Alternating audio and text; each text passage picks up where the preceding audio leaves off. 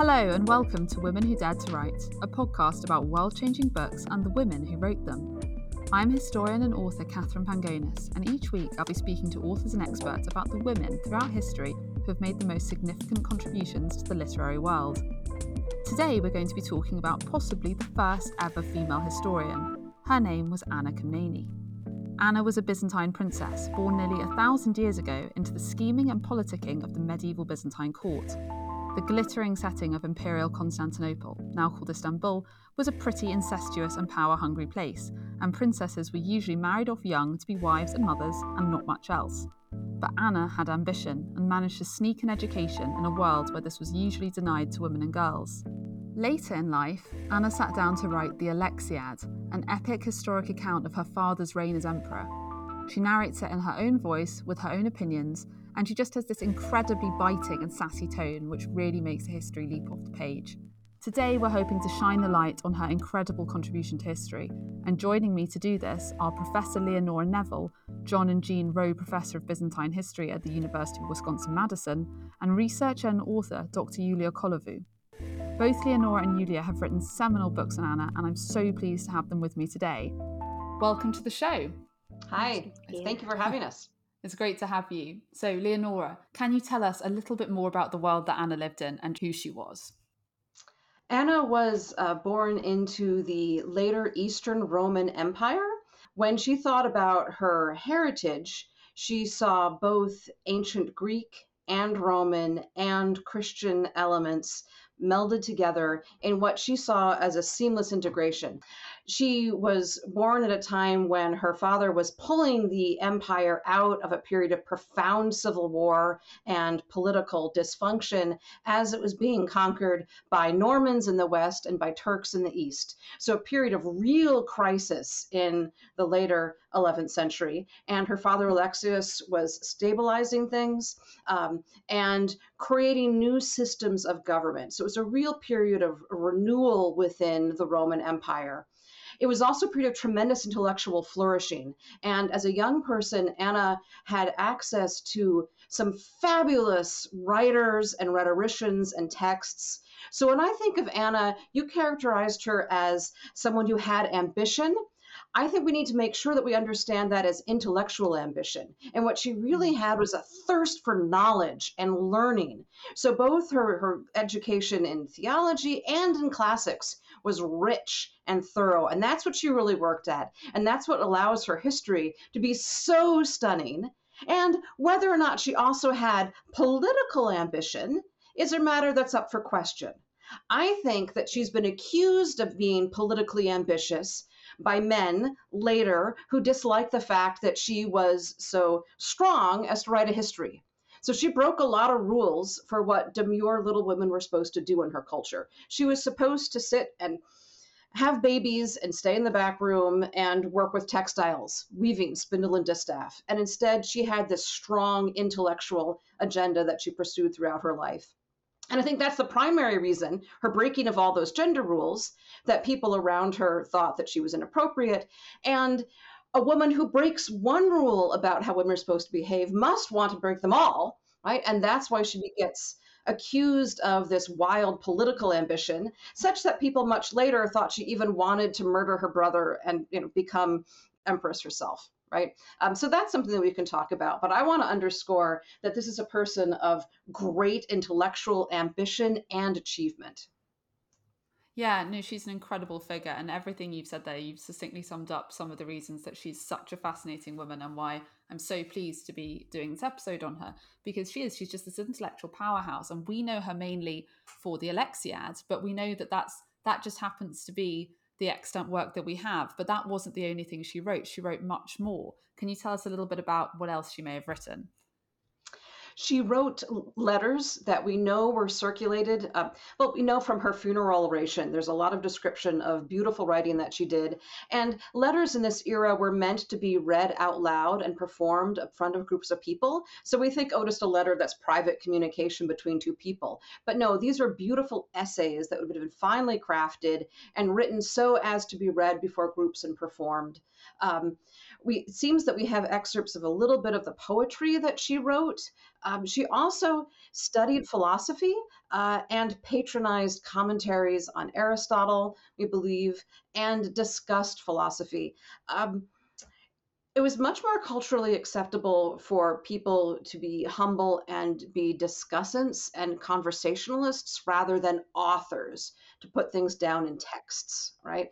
Um, so it seems that she perhaps didn't do as much in terms of writing as she did as having her intellectual conversations. But we don't have any of this stuff because it just it wasn't saved, it wasn't prized. And we have the Alexiad because it is such a good history. People want to know about the First Crusade. They want to know about the Turkish conquests. Um, so it's circulated and was used by later historians um, for centuries because it's just so so great as a history. But in terms of her intellectual oeuvre, it was considered one of the smaller, lesser things that she did by the people who were describing her after her death. That's so interesting. And it's amazing how it filters down because now she's really only known for the Alexiad. So I think my next question is actually addressed to both of you, but we'll start with Julia Nora and then move to Julia. What is it that drew you to Anna? How did you first come across Anna's work and know that you wanted to study her in more depth and bring her contributions to light? I first encountered Anna as a beginning undergraduate student when I was studying uh, surveys of Western civilization and noticed that it didn't really make sense because the eastern half of the Roman Empire didn't fall and it seemed to be a continuing classicizing civilization.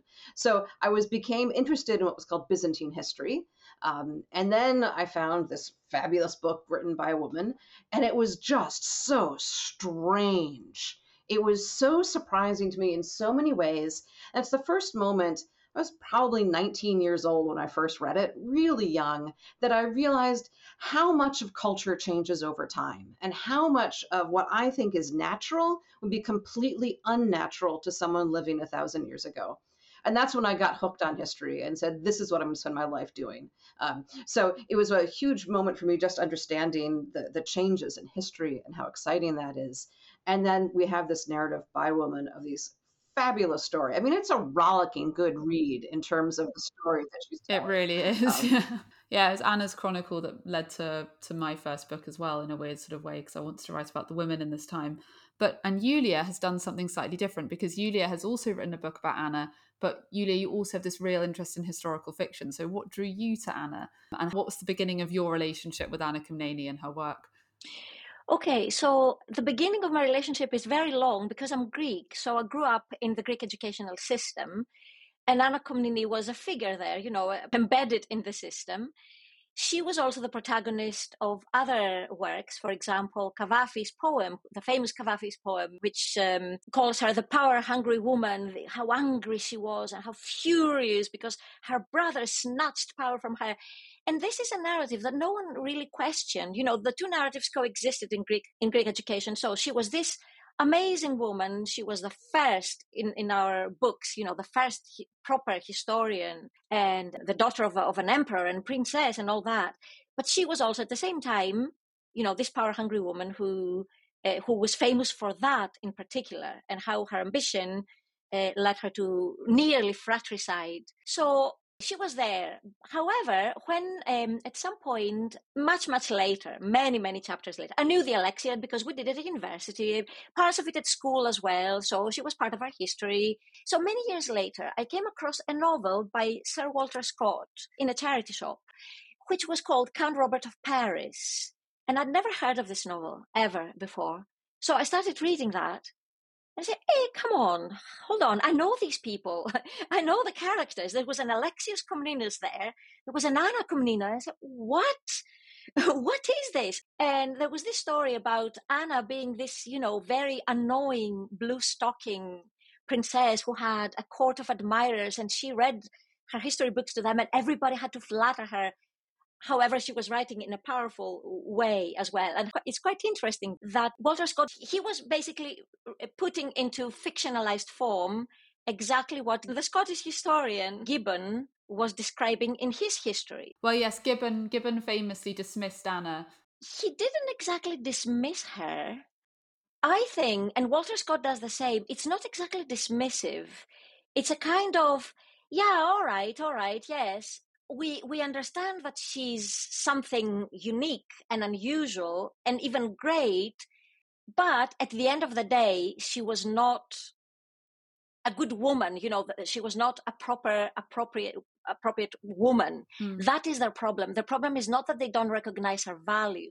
And I don't think anybody ever dismissed her as, as a historian, really. They may have said that her history is full of, you know, uh, flattery for her father and, and full of ways that, uh, that, that that might invalidate it as a historical work. And then in the next very next paragraph, they go on to use all everything she says as historical fact. So they accept they accept the premise. What they don't accept is the fact that she was a woman and wrote all, all these things and she wrote this wonderful book which is so powerful they could not dismiss her power and this is why they disparage her in my view oh i i completely agree and i think we see this you know across the historical spectrum when women as leonora said when women be, begin to push boundaries that the pit start to slightly destabilize parts of the patriarchy it's the the immediate response is to shut them down either calling them bad mothers or politically domineering or whatever it is so this is certainly a pattern that we see at this time. Um, it's interesting. I'm so interested to hear that in Greece, she's sort of a figure in the canon of history that you study, because that's just not the case in the UK. I mean, I studied the Crusades at A level and then again at university, and Anna was really not brought to the forefront. Um, in fact, the only, in fact, my first encounter with Anna was in a history lesson at A level where we're given her like apparently rapturous description of Bohemond of Taranto, this apparently very sexy crusader who arrives at the court when she's a teenager. Um, and the teacher sort of dismissed it and saying, "Well, she's clearly got a crush on him." And you, eh, you know, out of context, you see where he's coming from because she says things. His stature was such that he towered above others. His shoulders were broad, slender of waist and flank. His chin smoother than any marble. But I'm going to turn this back to you, and you can tell me why that isn't great evidence that she just had a crush. I mean, Leonora. I mean, if we contextualize it within the way she writes, is this exceptional? Is this sexually charged or not? Well, I would like just to point out the the misogyny of taking a, such a profound, mm. huge work of history and zooming in on the part which you can say, well, she was a schoolgirl with a crush. Yeah. Right. So he becomes um, characterized by our assumptions about femininity and assumptions about, oh, it's a female author. She must have this interesting perspective of being, you know, having sexual lusty feelings for the strong, fabulous um, crusader boy. um, so I, I don't like the dismissiveness of that. It's one of the many ways you start listening to how people talk about the Alexiad. They've had all of these ways to undercut it, even as you're saying it's a great history. Um, so I don't like that. I think that what the portrait of Bohemond does is that structurally, in terms of the rhetoric of her book, he becomes the foil that shows Alexius's greatness, mm. right? So she takes the two characters of the father and son, Robert Guiscard and Bohemond of Taranto, and they become elided into a, more or less a, a single character of the great, strong, Western, wily, heroic, thoughtful, creative adversary to Alexius Komnenos, mm. right? So, and the book starts near the beginning. There's a massive loss in which Alexius loses to the Normans when they're invading Dyrrhachium in Western Greece. And at the end of the book, Alexius comes back and he wins. So she structures this as an arc, right? There are these two battles of Dyrrhachium, the first and second against father and son, are the bookends of her history that give it a lot of strong narrative structure and show how awesome it is that the Eastern Romans won in the end. So that's the context in which she describes this person as a heroic person. And he, she makes him look like people think, oh, she's in love with the, the knight, the knight in shining armor from Western Europe. If you actually look at the description, she's making him look like Achilles and Hector and the great heroes from the Iliad right? Yeah. Her book is full with references to Homer and Homeric allusions. And so he's being described, it's not a knight in shining armor at all it's a great warrior of uh, like like Achilles. It's a great hero, yeah, like Agamemnon, right? Um, and so so that's what I would say about that particular part. Yeah, that's very interesting. I mean, she's almost setting him up in a way that Rome writes about Hannibal. It's sort of a Hannibal Scipio. A great king must have a great adversary. Julia, what do you think about this? Yeah, I absolutely agree. I mean, there's nothing extraordinary in describing rhetorically a, a nice, you know, a beautiful statue in the first place. So it's it's completely detached. There's no personal feelings in there at all. And I never I never saw that. And I never, no one ever in Greece, at least, you know, in when when I was growing up and when we were reading this, nobody ever thought this this kind of thing. Yeah, that uh, you know Anna was in love with Bohemond, or she she like Professor Neville said very correctly, she just needs a, a worthy adversary, and he's the adversary, so he has to be set up on the same terms on the other hand, novelistically, speaking as a novelist, I mean, it is intriguing to, to try and find ways to get into the personal history of uh, or personal fe- feelings of a character. And, you know, novelists, we are famously people who, who jump at every opportunity to, to make things up. But uh, in the history per se, I don't think there is anything. And I think this is one of the problems that uh, the Alexiad, the reception of Alexiad had in, in Western literature or in by Western historians. They don't realize, or they didn't until recently, and Professor Neville's work was seminal in that. They didn't realize that a lot of the writing was just rhetorical tropes. It had nothing to do with personal feelings or you know how she really thought or felt about these people she writes about. Yeah i can i completely agree. I mean i think and i think this projection of the fangirling crush thing is very much projecting a sort of a modern western perspective onto a you know a medieval greek document which doesn't make a lot of sense. Um, and actually leonora i was delighted when you're talking about the homeric topoi and references because my master's dissertation was the influence of classical epic on crusades historiography. So this was exactly what i was looking at and i loved it um, and I wanted to bring this because from this we know clearly that Anna is surrounded by Homer when she's growing up. And so I wanted to ask you what what sort of education Anna would have had because we know I think that you know imperial women were taught basic literacy as a normal thing. But you know to have got to grips with sort of great Greek writers in the classical tradition, how did Anna make that happen? Well, as far as we know, basic education happened uh, when kids were little, and it was done in house, and it was often done by women. So it was the moms teaching the kids basic literacy, and that would be the literacy to read the Bible, uh, New Testament, and read Psalms, and sort of basic structural literacy that would get you through sermons and things.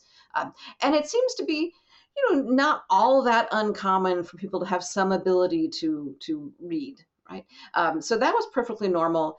Um, the story that's in her funeral oration is that she snuck behind her parents' back to find people who would teach her. And so she would stay up at night and with hiding in rooms by herself to read classics because they were worried that classical things would not be great for her moral development. Um, but she was so persistent that they finally relented. And then they hired a very old eunuch who could teach her, right? So someone who was completely asexual and old um, to be her tutor. And then uh, that once she was married as a, as a young person, her husband, Nikiforos Virianios, uh, was accommodating to the fact that she was a wild intellectual and that they did classics together, right? So they read together and they turned their house into sort of a haven for intellectuals. I'm not entirely sure I believe the story in her funeral oration completely about her overcoming her parents' reluctance because it functions in that text to give lots of excuses for the author to say why she was still so virtuous so it's a way of insisting on her her piety and her her closetedness, like her her willingness to go along with this system in which she would have been sort of sheltered. Um, because that helps the author construct her as a good woman and by their standards, right? As being very demure um, and not, you know, going along with her parents and things. Um, so I think it's possible that you know when, when no one was looking her parents were fine with having her study more extensively in classics so many of the classic texts align with their value system much more than we give them credit for so you could read anything in plutarch and most of xenophon and other great authors and it aligns to a huge degree with their own ethical value systems so i think there's uh, a lot more consonance than we assume when we think, oh, medieval Christian, they must have hated all that ancient stuff. Actually, it fits pretty well, a lot of it. Yeah, they celebrate it. Exactly. And so for a girl hungry for knowledge and literature, she had she had good pickings at the Byzantine court.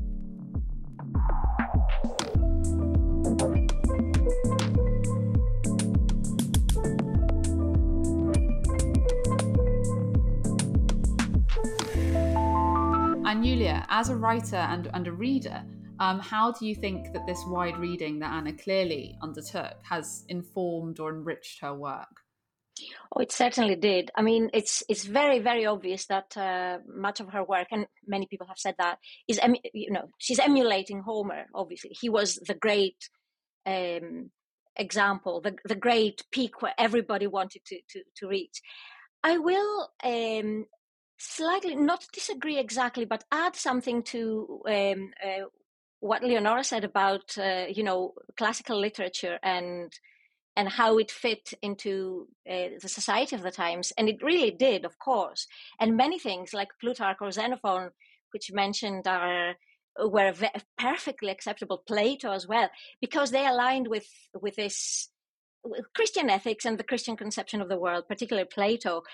It's interesting, though, that Xenophon and, and, and, Plutarch are the most conservative of those writers. There was always a slight unease about the poets, uh, slight or not so slight. And there was, and there all still is to this day, there still is a, a, a, section of you know fathers of the church or you know priests or people from the church which is very powerful in greece still is that would always feel a bit uncomfortable about um, Homer, for example. And this is something, it's interesting because you're taught, we are taught Homer from in, uh, we're taught the myths as myths in primary school. But when you go to high school, so you're 13, at the first time you start reading the Odyssey itself. We start with the Odyssey in the system, and then we move on to the Iliad. And it's really interesting how, you know, teachers and students uh, manage with the, the mention of extramarital affairs. You know, Odysseus is in an island with a woman who's not his wife, and they go to bed every night together. And this is very explicitly said, you know. And of course, the, the first contact is always giggles and, oh, what's happening here? So a lot of people are a bit uncomfortable with that, you know. And I can understand, I can see that happening in Anna's society too. People saying, okay, yeah, that's fine, you know, read Xenophon as much as you like, but, you know, Homer, and talking about sex so openly and about you know people sleeping with other people all the time and you know all, all sorts of, of relationships like that. Well maybe that's why they hired a eunuch to teach her. But yes but it certainly enriched the sort of the style and flavor of her writing. I mean and but what i really love reading the alexiad is when you sort of get these glimpses of anna herself and there's one moment where she's sort of writing about some of her enemies having misfortunes and she talks about sort of enjoying watching her pen move in the candlelight and it, there's this, these rich images um, so yeah leonora for you what is it that makes the alexiad just so alive as a work of literature and so remarkable for its time i think it does a wonderful job of being a great um, uh, a narrative that upholds Alexius's uh, strengths, mm-hmm. right, and speaks as a presents him as a model for proper Roman emperor, um, which speaks to her own politics. So I think it does a great job with that sort of biographical aspect of history. I think it's great as a work of history. And I think she does a really remarkably beautiful job of envisioning what a history by a woman would be right? So that in both the beginning and the end, she cries a lot and issues a lot of lamentations, and she's lamenting the death of her father and the death of her husband and the death of her mother at both the beginning and the end. And that's a way of framing this text within a discourse that was acceptable for women to have, which is funeral lamentation, right? So it was perfectly all right for women to cry at funerals, as at the end of the Iliad, when when Hecuba and Andromache are, are mourning Hector. That's the, the time in which women's voices are heard or in lamentations. And I just think, what a beautiful way of saying that I am a woman right? She could have written this using her husband's name, and no one would ever have known that it was written by a woman if she just wanted to have it be like a male style history. She could have left off the beginning and the end and just done historical narrative. No one would ever, ever know, right, that it had been written by a woman if she wanted to do that, right? But instead, she says, let me write history as a woman. What would it be like? So she has these moments when she breaks into her feminine voice. It's very clear at the beginning and the end, but there are times in the other parts when when her um, her brother dies in battle she says, All right, we've got to pause now. I've just, excuse me, I'm going to stop using my historian's voice and I'm going to mourn for a while. And then she says her, I, I, you know, oh, whoa, whoa, whoa. And then, all right, now I've got that out of the system. I'm going to dry my eyes and go back to my historian's voice. Uh, so I just love the way that she also she counters so many of the objections that people were going to have to a woman writing history. She sees them, she recognizes them, and she has a rhetorical answer. Right. So it's beautiful as a piece of history, but I also think it's pretty um, unmatched as a woman addressing the gender issues of her culture and speaking in what has always had been an entirely masculine genre but not going all the way of just saying, "Oh, I can write just like a man," and then proceeding to write just like a man. Hmm. Right? She writes like a man when she's writing certain sections, but in a different voice the other time. So I think that makes it, as, as well as just having this wonderful narrative arc that I alluded to before, in terms of the drama um, and the way that it responds to um, the subsequent crusades and the relations with the, the crusaders coming into the empire. So it makes a powerful, very powerful political argument against allying with the crusaders. And that's straight through. So you can see it both in terms of literature and genre and as political commentary and memorialization of her father. It rocks. Fantastic. I agree. I mean, it's yeah, as you say, it's phenomenal how she doesn't she doesn't suppress her female voice and she actually brings it to the fore and makes you accept that this is a woman writing and she brings in these signposts to show how she's doing using these different techniques and it, it's it's phenomenal. Ioulia, for you, is it is it the same or what is it for you that really makes this stand out as a work of literature as much as as a source? I think that Anna has a really personal voice and her voice integrates history and literature in a unique way which maybe is not so unique today because history has moved back into this kind of, of thing she was doing bringing you know a vivid narrative with a narration of events as they truly happened. And um, she adopts novelistic techniques, in my view. For example, um, it was mentioned before that uh, she laments her her brother's death in, in battle. He wasn't really killed in battle. He did die during the the expedition, but it wasn't in battle. However, by when you read it, you don't realize that she never says he died you know she never puts it in so many words so she she doesn't tell lies. It is a true narration. He died during an expedition. You would think by the way she writes that he died in battle but he didn't.